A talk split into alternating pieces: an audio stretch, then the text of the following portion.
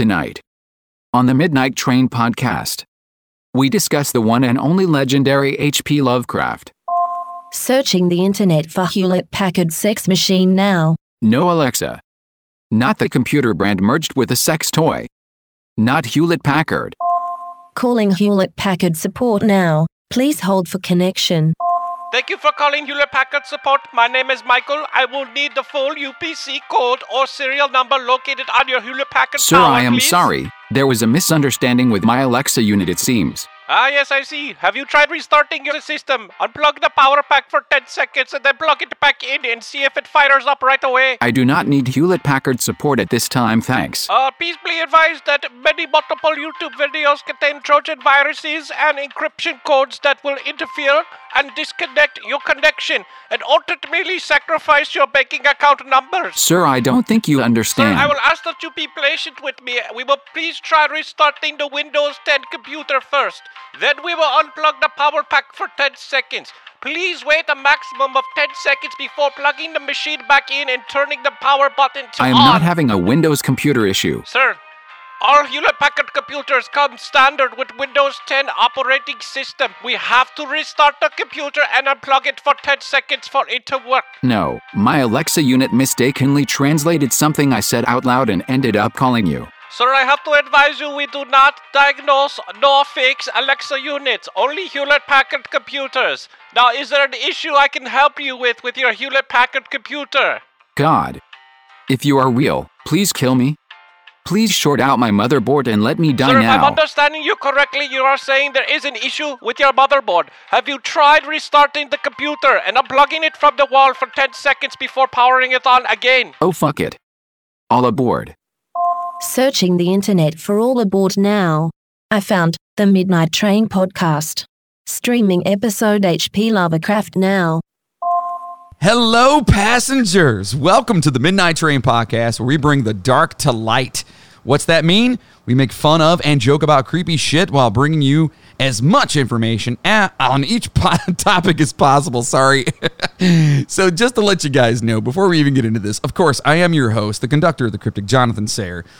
And, uh, we had some technical issues today and we had the entire thing recorded, but we lost it. So, right now, I have Jeff on the line. Jeff, are you on there? Hello, have you restarted Windows 10? So there's Jeff. He's on there right now. How you doing, buddy? Uh, this is actually better. I'm I'm in a recliner. I'm in my PJs. I'm sitting in a dark living room with the heat on, just watch, reading the notes as you go and chiming in. And of course, I would say producing this illustrious show, but he just got out of the shower and is probably getting dressed right now. Riley, are you there? Yeah, I got one pant leg on. hey, put the flashlight down. This is amazing. All right, so so unfortunately or fortunately, depending on which way you look at it, this is how we're going to be recording this show. So uh, you know, we we actually For had our today. For today. for today for today yeah yeah so we, we did have a, a, our friend uh, jason hager that was actually here and we lost the entire thing and we actually lost the drunken review that we just did so that just means that we're gonna have to get have to do another one. Oh no. right we're gonna have to get together and we're gonna have to do another drunken review with moody and chainsaw so all right so Hey, Jason will be back. Right, he will be back. Hager will be back for sure. So, as most of you guys know, we're just a bunch of goofballs and assholes that love history and can't get enough of the mysterious. And we want you all to know how much it means to us that you're listening to this podcast right now. Your reviews and support really do make all the hard work worthwhile. Like this, like right now. we were so like freaked out about how this was gonna, you know, oh my god, we lost everything, and it was like, you know what? Jeff came up with the idea, just fucking do it over the phone, and we'll do it over the phone. So that's what we're doing right now. Because listen, we know you guys are addicts, and we know that you have to. But you binge this every week. You look forward to it, right? It makes your workday better. So we're like, we got to do it, no, no matter what it takes. If we got to phone it in, and Riley's got to be shaven, you know why we do this? So we're gonna do it. Hey, As- hey, question real quick. How does how does my audio sound? Do I sound good? You sound beautiful, buddy. Okay, because I've got headphones and I'm currently making dinner. Yeah. all right. So, all right. hey, what are we making? What are you making for dinner? Yeah, what's way? for So dinner? right now we got uh I got white rice and chicken, That sounds Oh, pretty good. Eating healthy. That's healthy. Yeah, um, you guys will hear some, no- some miscellaneous kitchen noises in the background. That's me. oh, by the way, if yeah, if you hear a dog bark, I apologize. My dog is like right next to me. So Ah, this is the most amazing thing in the entire world right now to me. I'm I'm actually thinking about firing up my Xbox and doing play some games right now. Yeah, I was gonna play some games while you guys are yelling, so you can't stop me. Well, just so you guys all know out there who are listening right now, your reviews and support really do make all the hard work worthwhile. So, you know, turn down the lights, adjust your seats, grab a drink, and you know, let's get spooky. Now, normally I would say Maybe make some dinner. I would say let's do a toast, but uh, since we're doing it this way, I'm just gonna drink for everybody. All right. There we go. There you go. There you go. So this goes to all you guys right here. Can you hear me do it real, real, real quick? Can you hear it? Oh, wait, wait. I, I got music. You ready? Yeah, go. Perfect. Wait here, listen. You guys ready? You want to hear me pour the rice? Here we go. Pour the rice, Riley. Did you get that? I didn't hear. Kind sh- of. I didn't hear shit. Well, all I hear a little bit scratchy sound, so that's about it. All right. So this is a very, very awkward and weird uh, episode, but I'm actually loving it so far. And now tonight we are talking about motherfucking H.P. Lovecraft. And you know what? He probably would have. Uh, uh, he would have appreciated this just because Yeah, because none of us are talking to each other. We could be in our rooms alone. right because he'd love to be alone. So let's take the train way the fuck back to August 20th, 1890, to Providence, Rhode Island, where Howard Phillips Lovecraft came bungee jumping out of his mother's womb. His mother, Sarah Susan, and his father, Winfield Scott, saw this shit and were like, uh, no more kids for us. So HP was an only child. His father worked at Gorham Manufacturing Company, which is one of the biggest manufacturers of sterling silver and silver plate, and was also a foundry for bronze sculptures and was a traveling salesman for the company. He ended up having a psychotic freakout at a hotel in, in Chicago, and then and then committed to the renowned Butler Hospital, which is a uh, nonprofit psychiatric hospital in Rhode Island. Winfield was there for five years before passing away in 1898. HP always claimed that his father had died from being overworked and fell into a paralytic state. However, his death certificate says that he died from late stage syphilis. So, yeah, wear uh, wear your protection there, folks. Jeff, Hey, hold, hold on a second. Yeah. Hold on a second, John. Yeah. Mom, I'm doing a podcast. Leave me alone. I, you know what? Turkey sandwich is fine. Okay. Jesus. Can I get some privacy? All right. Sorry about that. Okay. What were you saying? tell your mom I said hi. No, she's making me a sandwich. no. So HP's mother, Sarah Susan, came from money. All right. Her father, Whipple Van Buren Phillips. Whipple Van Buren. Say All right, do it, Jeff. Whipple Van Buren Phillips. eh? Today. Look that. Ta-da. So he was a take no shit businessman from uh, Providence. Who, so this is his this is HP's grandfather, who had his hands in all kinds of shit, including mining in Idaho. He introduced and emphasized the importance of classical literature and English poetry, but also spoke of quote weird stories of winged warriors, and he would imitate deep, low moaning sounds. When he told the tales, no one is really sure where he got the stories from, but I would guess that this is where or what stemmed HP's interest in writing this type of, uh, type of literature. You know, and thanks for the nightmares, Grandpa. You know, can you imagine your grandfather sitting around like Yeah, creepy grandpa tells stories. he's like telling a story about Come a, sit on my lap. HP. he's like, hey, you, he's going home. Let me tell you a story. like, Grandpa, you better go take your medicine before you die. So, mom was a bit of a coddler after HP's father had passed away, and he is quoted as saying that she was, quote, permanently stricken with grief.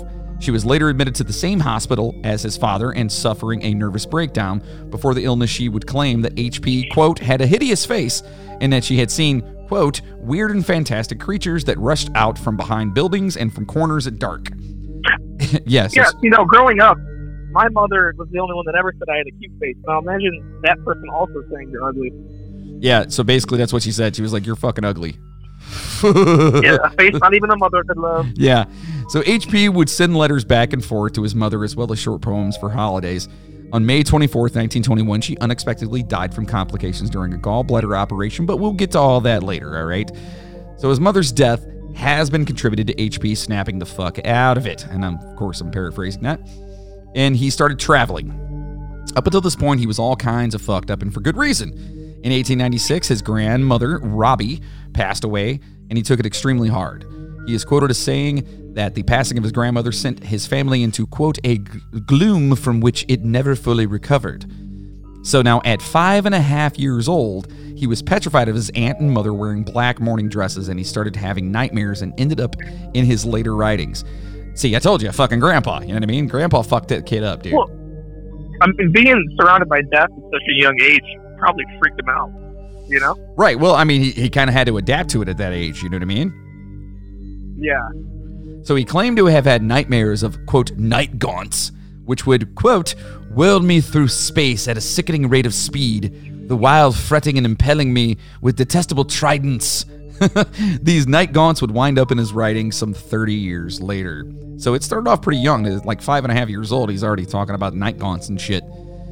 HP started writing I, it. I wonder. If, I wonder what his grandpa did to him. You know, I think there's more to the story of this.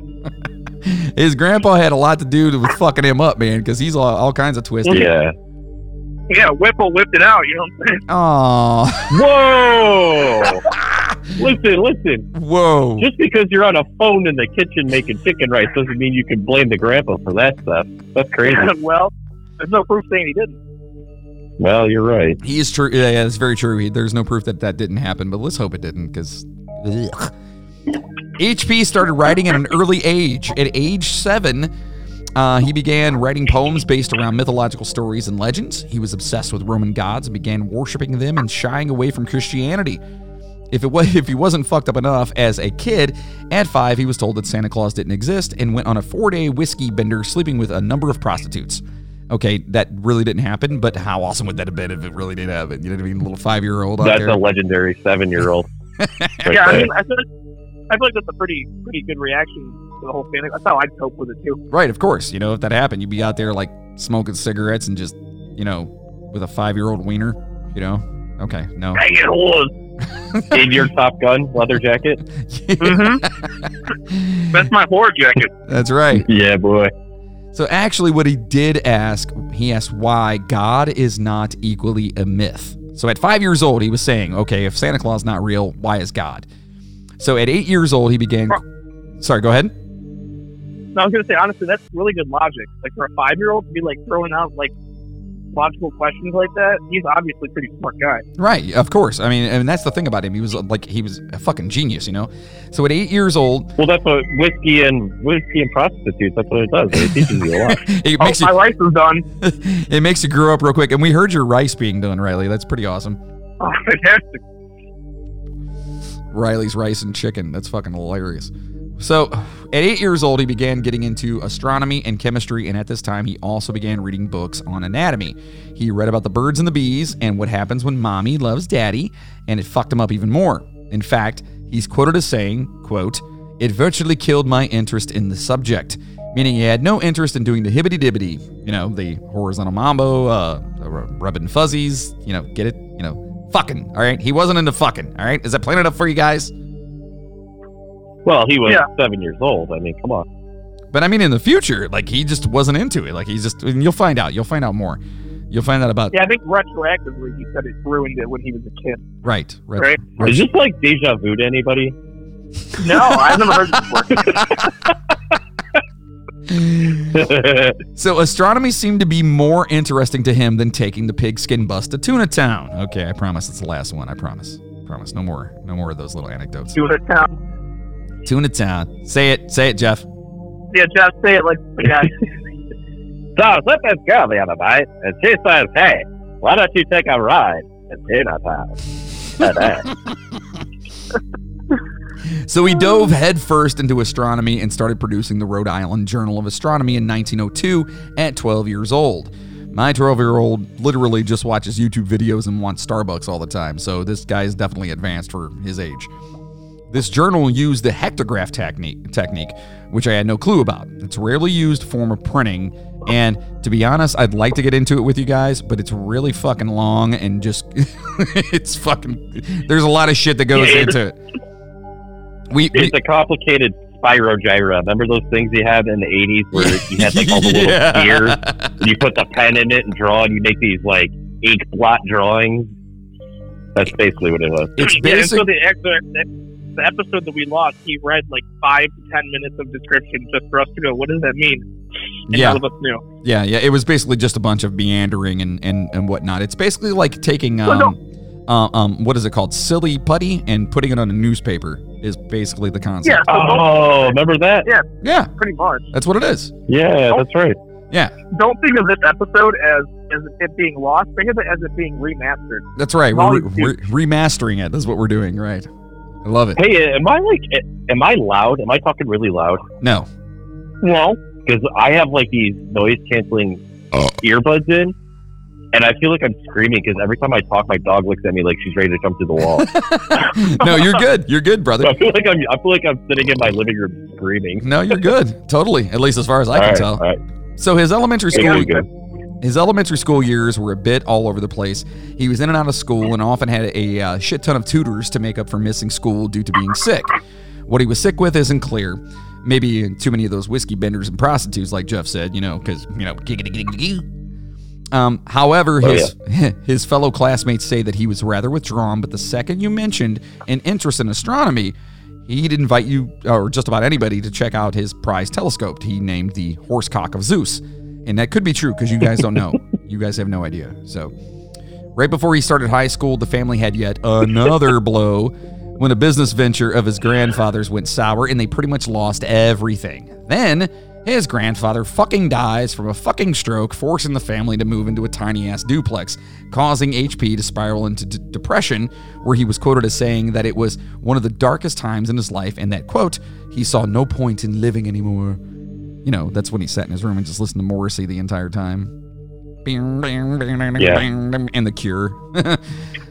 Sorry, that was Riley's yeah, he felt I like the kinda fact- Go ahead, Chuck. I like the fact that like his telescope, like his mom's like, "What are you doing, HP?" He's like, "Well, I'm looking at the Big Dipper through my horse cock." That's right. It's the horse cock of Zeus, bitch. It's really not the name of it. I mean, it might have been, but I, I just named it that myself because I thought, well, that's what it should be called, right? I mean, the horse cock of Zeus. I, that's It's what pretty funny. I'm gonna. I Name like Are this. you saying the horse cockadoo? No, not cock. Anyway. Uh, Jeez. Luckily, after a Uh. few near mental breakdowns in high school, he decided to sack the fuck up and move the fuck on, saying that he actually enjoyed high school and had a close circle jerk of friends. I mean, circle of friends. Sorry. Sorry, not circle jerk. That was my bad. He even started his journal back up and began producing a chemistry focused gazette called the Scientific Gazette. He also set in motion his writing style that we will all eventually know and love, like The Beast in the Cave and The Alchemist, all before graduating fucking high school. I mean, hot damn! Can we get a choo choo motherfucker for this guy? How about, how about the word gazette? Gazette! Today! That's like, yeah, we need to bring that word back. Can oh, we, Yeah. instead of naming them episodes, could they be the Midnight Train Gazette? I feel like it has to be written at that point, right? Well, I guess. Answer no. so, unfortunately, he wound up having a pretty severe mental breakdown himself, according to his later recounts, due to the stress of high school. And I'm just spitballing here, but probably because of all of the fucking shit he put on his plate. I mean, like, he's not even out of high school yet, and he's doing all this shit. So, of course, he's stressed the fuck out. You know what I mean? He even said, no, yeah. I was I was and am prey to intense headaches, insomnia, and general nervous weakness, which prevents my continuous application to anything. Unquote, by the way. In, is it end quote or unquote? End quote. Or they both work, I believe. Okay, cool. So whatever. Fuck you. Although he constantly said that he would be attending Brown University after graduating, he dropped out of high school and never went back. While in high school, his classmates would note that he had, quote, terrible tics, and sometimes he would, quote, he'd be sitting in his seat and he'd suddenly up and jump. Whee! In the middle of class, just fucking jumping the fuck up out of nowhere, scaring the fuck out of Yeah, people. Yeah, like imagine sitting next to that guy. Yeah, right. Hey, buddy, calm the fuck down. Uh, a psychologist claimed that HP more than likely had Sydenham's chorea, which I've never heard of, and it's historically referred to as Saint Vitus's dance. And it, it basically it just means you have yeah, you've got nervous ticks and you just jump all over the place and your body just moves and shit. And again, in the past, in the episode we lost, I went through this like really meandering thing like before, but we're not to do that because I don't want to bore anybody and I really don't want to read all that. So, so the same psychologist said that HP's severe breakdown that made him decide to drop out of school was caused by a hysteroid seizure, a term that today means atypical depression. Lovecraft even mentioned that he could, quote, hardly bear to see or speak to anyone. I like to shut out the world by pulling down dark shades and using artificial light. End quote. And listening to The Cure. Right. Bing, bing, bing, ding, ding, ding. In regards to the 1908 breakdown, um, he was only 18 years of age. So he's 18 years old having fucking nervous breakdowns, pulling down shades and slicing his freaking toes and shit. I don't know about toes. So he's like he's like the goth emo OG, right? It sounds like it. Yeah, it, it sounds like this dude was like, like he he he's goth as fuck. Like- Even though if you look at his pictures, He's the godfather of goth and emo, right? right, he's the goth father. Get it? nice, nice. Ah, nice. ah, thank you. HP All right, is boys. This this uh this fight of chicken and rice is for you. Mm, oh, ooh, mm, tastes good. HP and his mother apparently used to have loud, heated verbal arguments with one another using Shakespearean quotes, according to one of the uh, uh, one of their neighbors. One of his mother's friends once said that his mother referred to him as quote being so hideous that he hid from everyone and did did not like to walk upon the streets where people could gaze on him. like he was such an ugly motherfucker, he didn't want to go outside. 'cause- Fuck. Like, thou thou shalt not looketh at thy son; in he is ugliest. Mom! Mom! Get thy ass in the kitchen and bake thyself a pie! Imagine being so ugly that not even your mom lies. Yeah, mom didn't didn't like him very much, but she seemed to I, I don't know, it was it's just a weird dynamic they have going on. So all this bullshit led him to start some of his original works back up. He also got super deep into organic chemistry, but hated the mathematics portion of claiming that it was, you know, boring and gave him headaches so severe he would be out of commission for a day or so, and which I feel you because fuck math. You know what I mean? Math sucks. His first piece Yeah, that he, math is the worst. yeah, math is just fucking horrible. Riley's good at math and it's fucking pisses me off. I hate math. What? You're good at math. Stop feeding your face.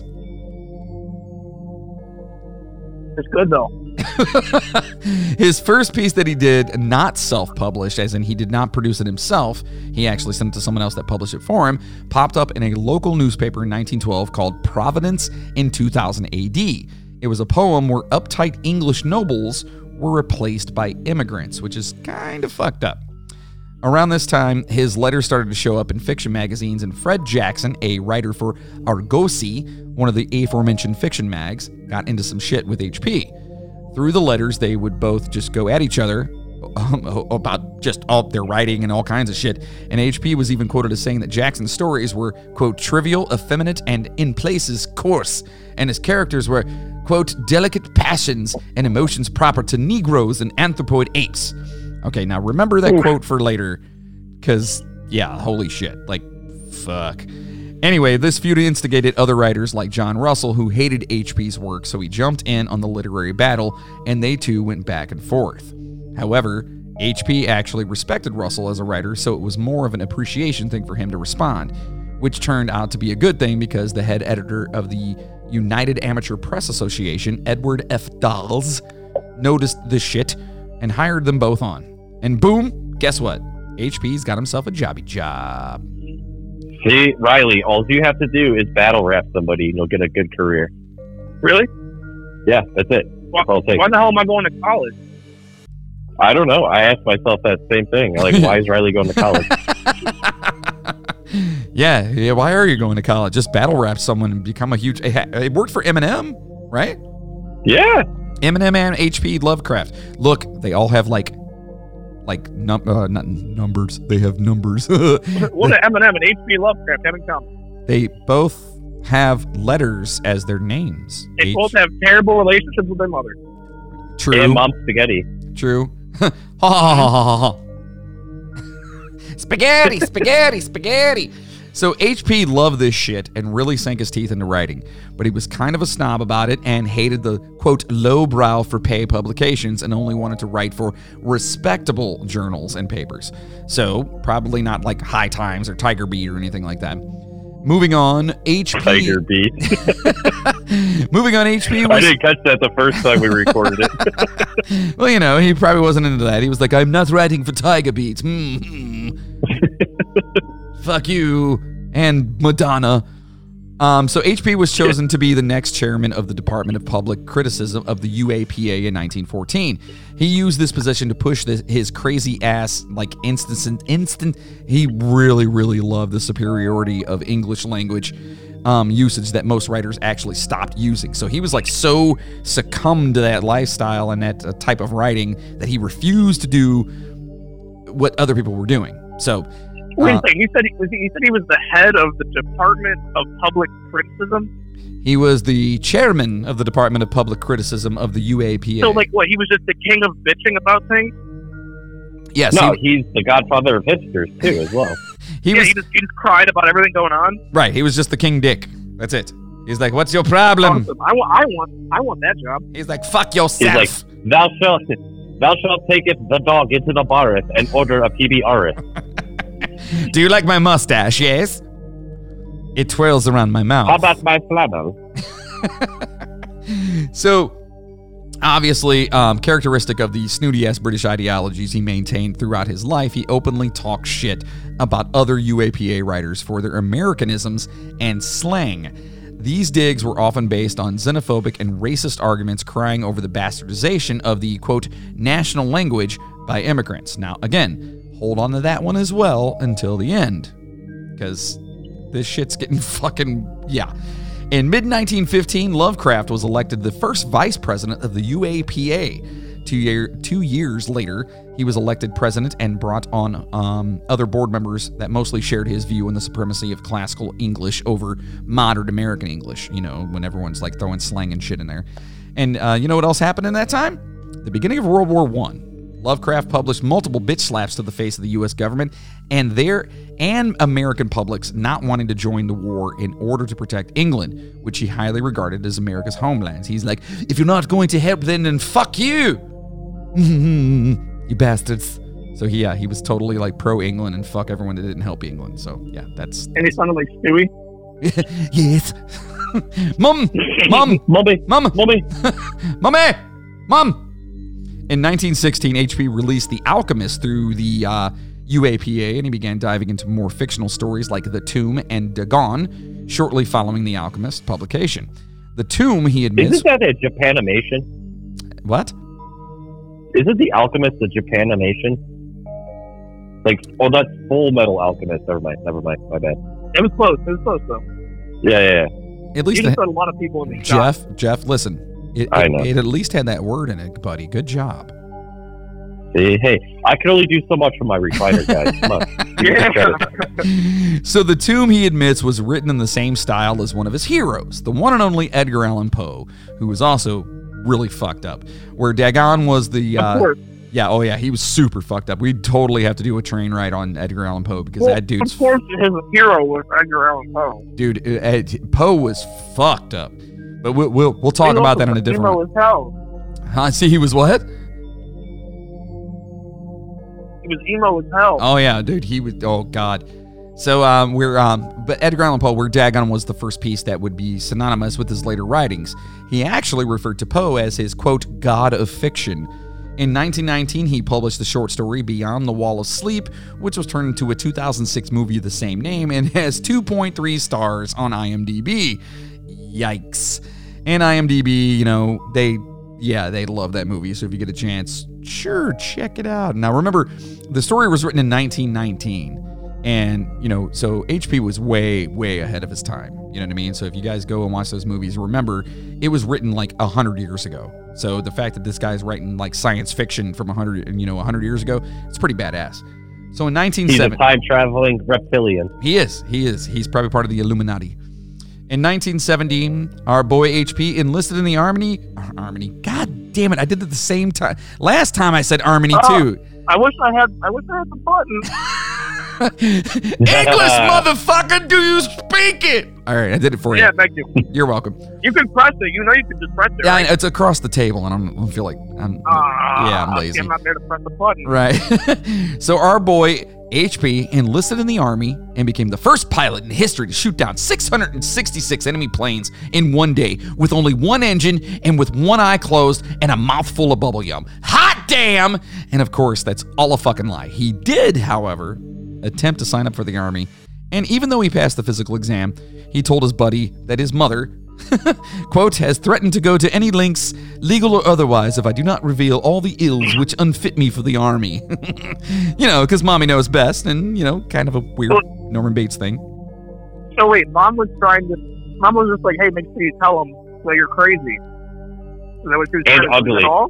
Right. And And, ugly. Yeah. and ugly. Yeah, I don't think mom wanted him to go off to war. So, you know, mommy was like, you know, no, you're going to stay here and you're going to do my bidding. And if you don't tell them, I'll tell them for you. That was my um, English mother voice. Was that okay?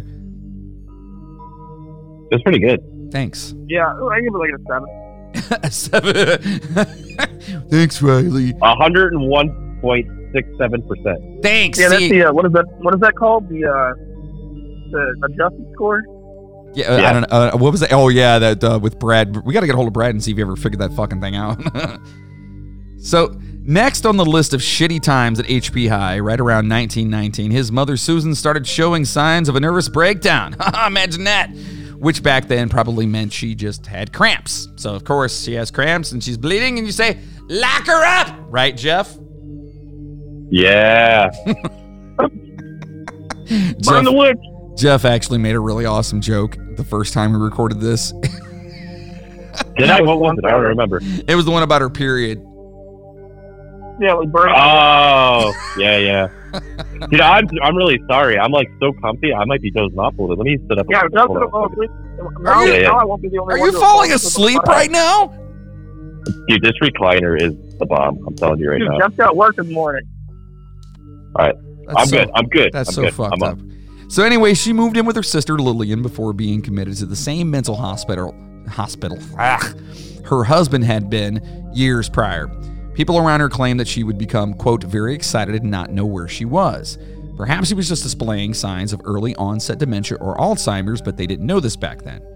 Well, she seems to be uh, forgetting where she is and, you know, all kinds of shit. You know, so just give her some arsenic and a bump of cocaine. If that doesn't work, it's it's a frontal lobotomy time for this crackerjack. You know what I mean? That's what the doctor said. He's Oh, like, get a bitch. Hey, come here, honey. I'm going to shove this ice pick right in your fucking nostril. That's what they used to say back in the day. He had a cigarette in his hand. Every talk- time. Talking just like that.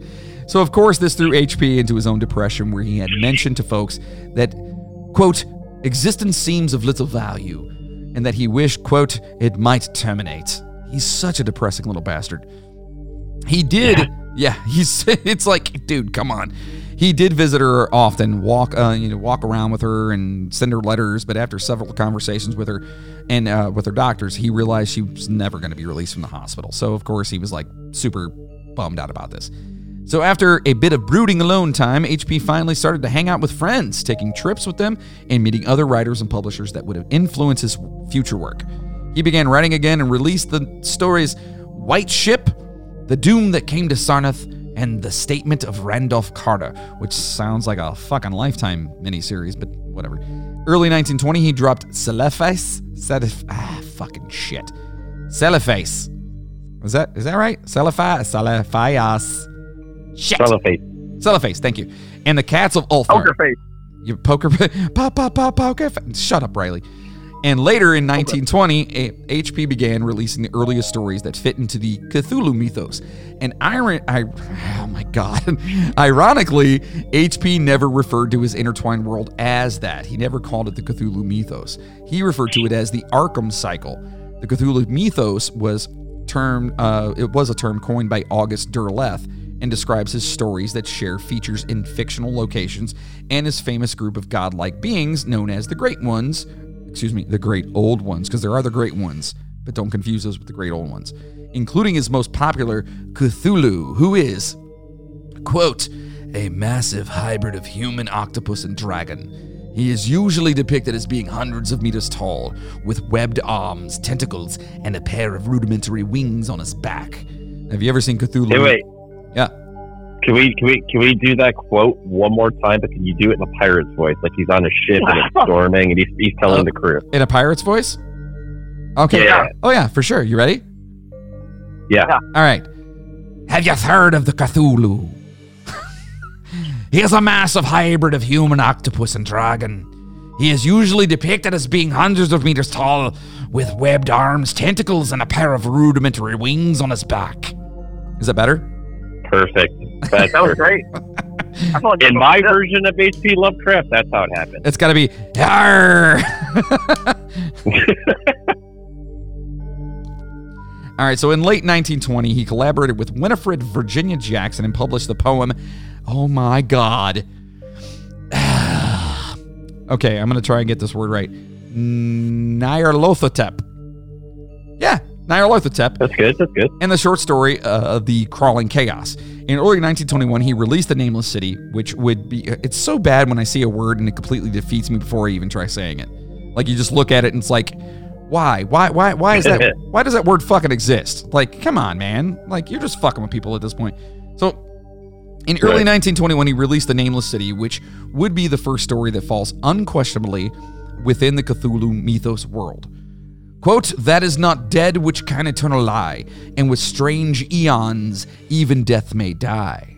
That is a passage from the story that is revered by many in the literary industry. You like that? Yes, I feel very snooty when I say that. HP mother, well, HP's mom passed away at the Butler Hospital in May of 1921 from complications of gallbladder surgery and sent him into yet another depressive state, claiming that he found no reason to keep living. But thankfully, he did. Later this year, he met Sonia Greene, whom he wound up getting hitched to in 1924. He moved into her What a place. lucky lady. Yeah. well, uh, it, unfortunately, we lost the previous episode that we recorded for this because she's definitely a, a, a high nine or 10, at least on his scale.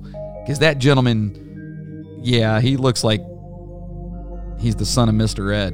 I'm just saying. Nah, he looks like he looks like a villain from Dick Tracy, like melt, melty face. Yes, he, he definitely does. Yeah, he looks like His name's Longface. long face. Yeah. Oh no, it's long face. It's like a James Bond villain. Yeah, gonna, watch like, out. Tied up. it's long face. You might trip over his chin. So He'll get you with depression and black and sadness. Don't let him read you a story. You'll be depressed. Yeah, yeah, yeah, for sure.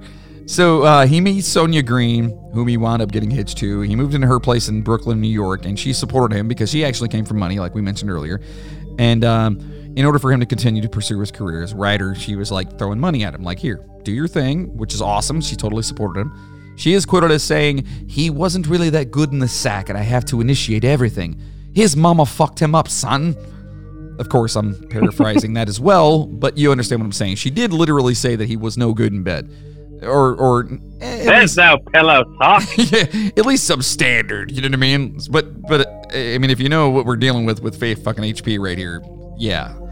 So in 1925, Sonia moved to Cleveland, Cleveland, Ohio. That's where we're from, motherfucker. And HP moved into a tiny apartment in Red Hook right outside of Brooklyn, New York, which apparently he fucking hated. His joint had been broken into and he was robbed, leaving him with only the clothes on his back. In August 1925, he wrote The Horror at Red Hook and He, in which the narrator says, My coming to New York had been a mistake, for whereas I had looked for poignant wonder and inspiration, I had found instead only a sense of horror and oppression which threatened to master, paralyze, and annihilate me. Wow, that's pretty deep. He absolutely hated that fucking place. But can you imagine being that guy where all this shit happens and like your fucking family's dying all around you and then you get fucking robbed from all your shit that your wife's paying for? Yeah, I, I think it's kind of funny to be honest, but that's just me. You know what? That's what happens when you uh when you blatantly tell God you just don't believe him when you're five. He's like, all right, your restaurant's gonna be shit. You'll Yeah, believe in me you come up someday, with- Roach. You come up with the Cthulhu, and then you have to pay for it. Yeah, I guess that's Yeah, what right. happens. That's You that's it. create God to kill God. He Yeah. be happy. So, so it was around this time he wrote the outline for the Call of Cthulhu with its theme of the insignificance of all humanity. Um, yeah, apparently he just absolutely hated people. So shit then went south when uh, Sonia's business went under and she got sick. And uh, of course, HP couldn't really find a job because all the motherfucker ever did was just write strange tales and shit. So he couldn't find a fucking job anywhere.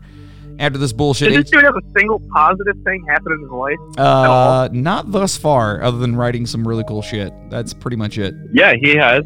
He had the Midnight Train podcast review it. This is very true. Pretty positive. It was only 100 years after he died Wait. or was born, but yeah. So after all this bullshit, HP said, fuck this shit, I'm out, and returned to Providence. Sonia was still traveling for work, going back and forth from Cleveland to Cincinnati, and sent him small amounts of cash to keep him afloat. This is where he began writing some of his most notable work, like The Dream Quest of Unknown Kadath, and The Case of Charles Dexter Ward, and At the Mountains of Madness. He also began ghostwriting for other people, writing stories like The Mound, Winged Death, and The Diary of Alonzo Typer.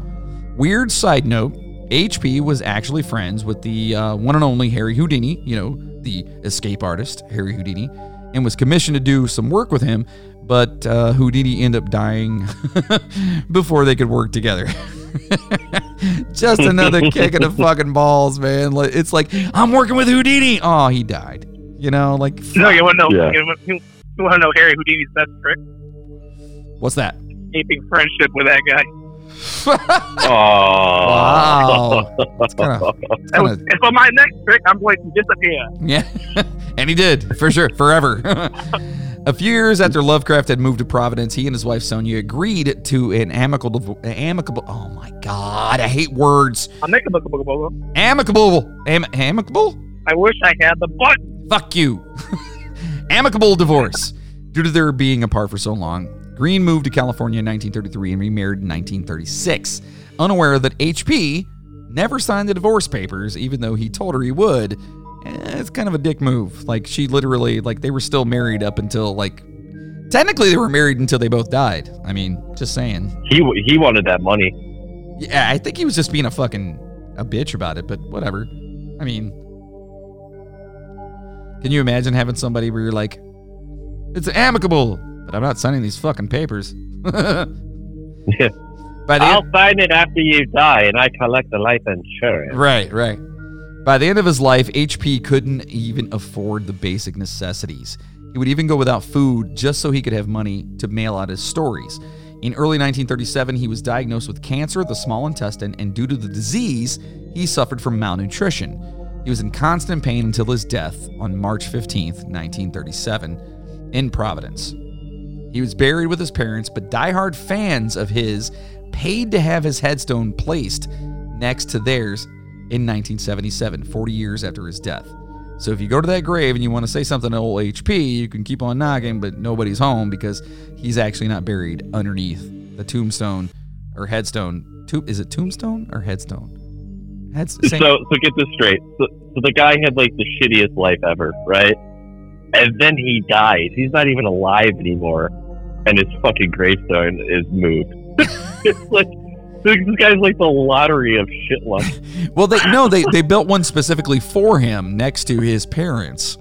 You know, they wanted him to have his own, so it's not like uh, it's not like they moved it. They built one for him, but, but they didn't move the grave. So technically, if you go there and you're like talking to you know HP's headstone, he's not there. It- It's just it's ultimate irony. So H.P. Lovecraft influenced many writers that came after him, including Stephen King, Clive Barker, and Neil Gaiman. King himself called H.P. one of the biggest influences to him and the 20th century's greatest practitioner of the classic horror tale. However, in the end, it was his inability to adhere to the modern times and the way of writing, as well as his self loathing and doubt, that saw H.P. Lovecraft die penniless and alone. He was a man who was seemingly from the future that just could not escape his own past. But now, before we go any further, we here at the Midnight Train want to warn you about this next part. So remember, this is research that has been found and, well, um, to keep it plain, H.P. Lovecraft was a fucking racist asshole. All right, and I didn't know this until I was doing the research on this, and it's kind of fucked up. Um, his remarks do not reflect anyone on the show or their thoughts or feelings. Um, anyway, yeah, Except turn- Riley. except except except for no no no not even Riley. Um, so yeah, turns out the dude was a literary genius, but also a raging bigot. Uh, he has writing he's written things like you know the Jew who must be muzzled because he insidiously degrades and orientalizes robust Aryan civilizations. Yeah, that's something he said, which basically means that he doesn't like Jewish people because they anyway. And uh, this one's uh, just wonderful. And Hitler's vision is romantic and immature. He says. He stated after Hitler became Chancellor of Germany, and uh, quote, "I know he's a clown, but God, I like the boy." Um, he even wrote a poem called, I'm so sorry about this, um, on the creation of the inwards, inners. I, I don't even know how to say that without fucking wanting to cringe. And referred to the lynchings and abuse of black people, saying, quote, anything is better than the mongrelization which would mean the hopeless deterioration of a great nation, and that pain and disaster could come from the mingling of black and white. So, uh, all I gotta say is, truthfully, H.P. Lovecraft, karma is a fucking bitch. So your your shitty attitude, man, and and your uh, your racism, maybe there's a reason that his life was so fucked up. That's all I'm saying. Yeah. So remember that as you guys are talking about stuff. So a quick word from our sponsor. This episode of the Midnight Train podcast is sponsored by Voudoux Vodka. 22 22 I said tombs. Wow. are, you, are you drinking Voudoux over there? I am, I am Yeah. actually drinking it, and pretty much this bottle's gone. But 20 times Oh distilled, man. made from pure cane sugar and handcrafted right here in Ohio. Vodka can be smooth, and Voudoux proves it. Drink it straight, chilled, or in your favorite mixed drink. Ask for it wherever you buy your favorite liquors, or head over to voudoux.com and subscribe to their mailing list. While you're there, pick up some Voudoux merchandise and use the proto code, proto code, fucking shit, promo Wow. code. Riley, I swear to God, I'm gonna punch you. Oh, yeah. The promo code is I, I can't punch you right now. You'll be here. You'll be back soon. But uh, seriously, use the Midnight Train podcast as the uh, it's it's just Midnight Train podcast. It's a promo code to get ten percent off your entire order, and it's Voudoux. That's V O U D O U X dot com. Promo code Midnight Train big news for podcast. Say what? Isn't there big news for them? I, we, yeah, oh, yeah, we do have big news for them. Um, um, first and foremost, it's magic. But second of all, they are now able to. Uh, you can buy Voudoux online. So if you go to our website, which is themidnighttrainpodcast.com, and you go to sponsors, click on that beautiful Voudoux lo- uh, logo that's on there, and guess what? You'll be magically whisked away, so you can actually order your own bottle of vodka and have it sent directly to your home as long as your state allows it. Because you know, I don't know. See, you don't even have to drive to get it. You could get fucked up at home, have it right to your doorstep. It's magic. It is magic. It's magic that you can actually do that nowadays. Can you imagine, like back in the day? Man, I would really like a bottle of Jack Daniels. you know what I mean? It's like, yeah, yeah. Back in my back in my day, you couldn't do that, but it's pretty awesome. They are now available for distribution and uh, they uh, online, and you can actually pick it up online. So go on there, go to their website, or go to our website. Bartender, Send me a dirty Manhattan to my doorstep today. today. So yeah, I, I think that's pretty awesome. And uh, yeah, if you go to our website, it actually and you use the uh, the promo code Midnight Train Podcast, it shows them that you guys are listening to our podcast and that you're supporting them through us. So it's kind of a cool deal. So if you guys can do that, get on there and do that. I'm not sure if the 10% off uh, works for the booze because it's liquor and you know how this states and liquor works, but I'm not sure. But it, um, listen, their merchandise is awesome as well. Um, if anything, go over to their uh, website, which is voudoux.com, V O U D O U X.com, and just tell them the Midnight Train sent you. You know what I mean? Just say hi. Tell them, say, hey, what's up? We heard you guys got good shit, you know? Right? Hello? Right. Exactly. Yep. I'm, we're here. Riley, what's the score? The score of what? Call of Duty that you're playing right now. I'm not playing Call of Duty right now. I was cleaning my dishes. Jesus Christ. so normally we have a uh, hold on, hold on, hold on, hold on. I might have it. Hold on, hold on, hold on. I think it's is it this one? You ready? You ready? You guys ready? Oh God, here we go. Yep. it sounds so Oh bad. no. It sounds so bad. Because Jeff hates it all. He really don't care. You sing a sad song, but you're just unaware. You say you don't know. You say you won't cry. You think you're so smart, but you're living a lie. You had a bad day. Jeff hates it all. You're driving your Tesla and you're drinking your White Claw. Jeff hates it all. I said Jeff hates it all. So Jeff, All right. So what do you what, do today, you- what do you hate today? the 13th. Well, I'll tell you what. So today is the 13th of January, and the first time around we did this, I I hated something, but I'm going to save that for later day because right now, you know what I hate? I hate technology, and I'll tell you why. Nothing is worse than spending ah, what do you say about maybe eight hours, seven, eight hours recording a drunken movie review with your friends, right? And then the next day, going and recording an hour and a half podcast, and there's so much great stuff, and then all of a sudden it just disappears. So I hate technology. I agree with you, brother, and that is why.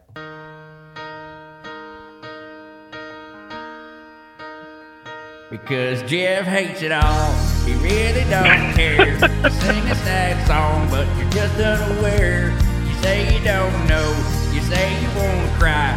You think you're so smart, but you're living a lie. You had a bad day. Jeff hates it all. You're driving your Tesla and you're drinking your White Claw. Jeff hates it all. I said Jeff hates it all. And that was Jeff hates it all via the phone. See, I know. I'll tell you what. that it's gonna- Oh, sorry. Go ahead, Jeff.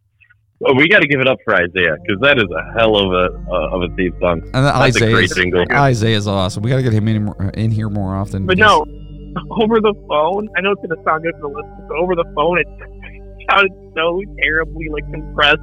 It like it was cutting out every three seconds. Well, that's because Uh. you that's because you guys are over the phone right now.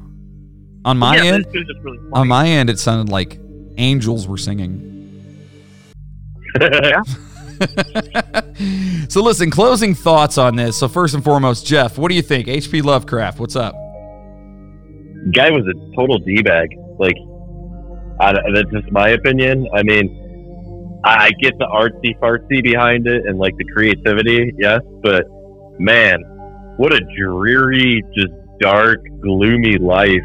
And then he he was an asshole on top of it, which is ironic, but I don't know. Not a fan. I'm not a fan. I agree, Riley. What do you think? Well, I think HP, huge pussy, to steal Jeff's joke from the last episode. That we lost. Oh yeah, that joke didn't come out in this one. yeah, Yeah. I don't know. I think he's just if he lived today, he would just be in his room playing, like, you know, he'd be playing his guitar, listening to The Cure or Panic at the Disco, crying himself to sleep every night. Yeah, he seemed like a pretty a pretty sad dude. Um, truthfully, my my closing, Riley, you don't you don't think he would be sitting in the kitchen making chicken and rice? No, only real Chads do that. Oh, okay. what what did you say? 100% men. What is a Chad? Uh, you wouldn't get it.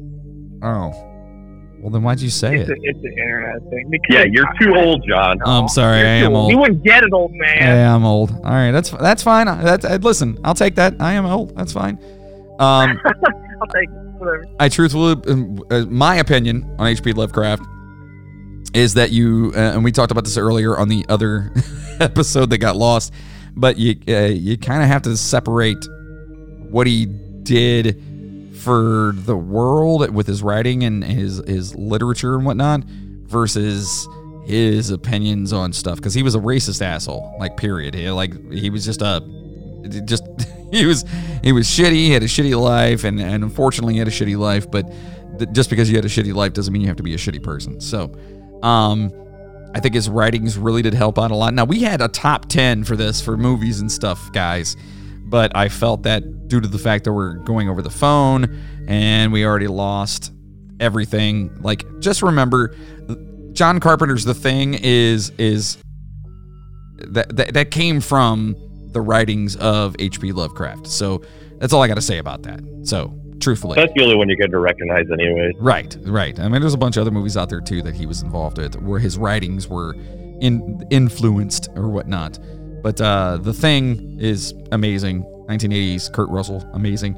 Um, now listen, if you're on our Facebook group, you may have seen this amazing American Werewolf in London mask, American Werewolf in London Nazi werewolf mask that we want in the train station. So if you're into it and you want to donate to help us grab this motherfucker, you can donate by going to PayPal and using the email the midnight train podcast at gmail.com and we will personally thank you on the show for contributing to this fucking awesome cause.